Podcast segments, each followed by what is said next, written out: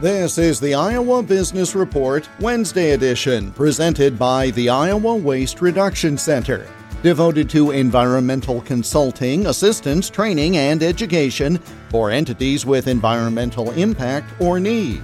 Online at iwrc.uni.edu. Even though there was an extension of the filing deadline again this year, you may have already completed your income tax returns. Typically, each year we pledge to do better for the next year in hopes of making the process go better. Gordon Fisher is a Cedar Rapids based attorney.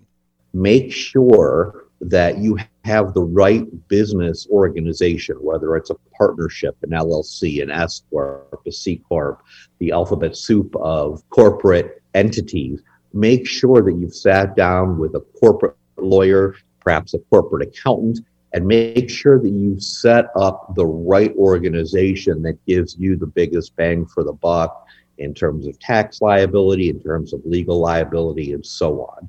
So that is the first thing. Make sure that you've engaged in self care. Make sure you've taken the time to pick the right entity.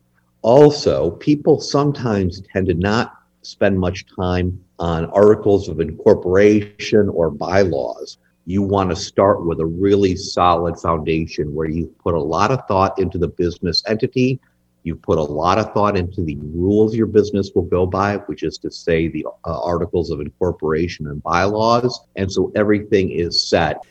More with Gordon Fisher about taxes and business types on the Iowa Business Report this weekend on many of these stations. I'm Jeff Stein for the Iowa Business Report.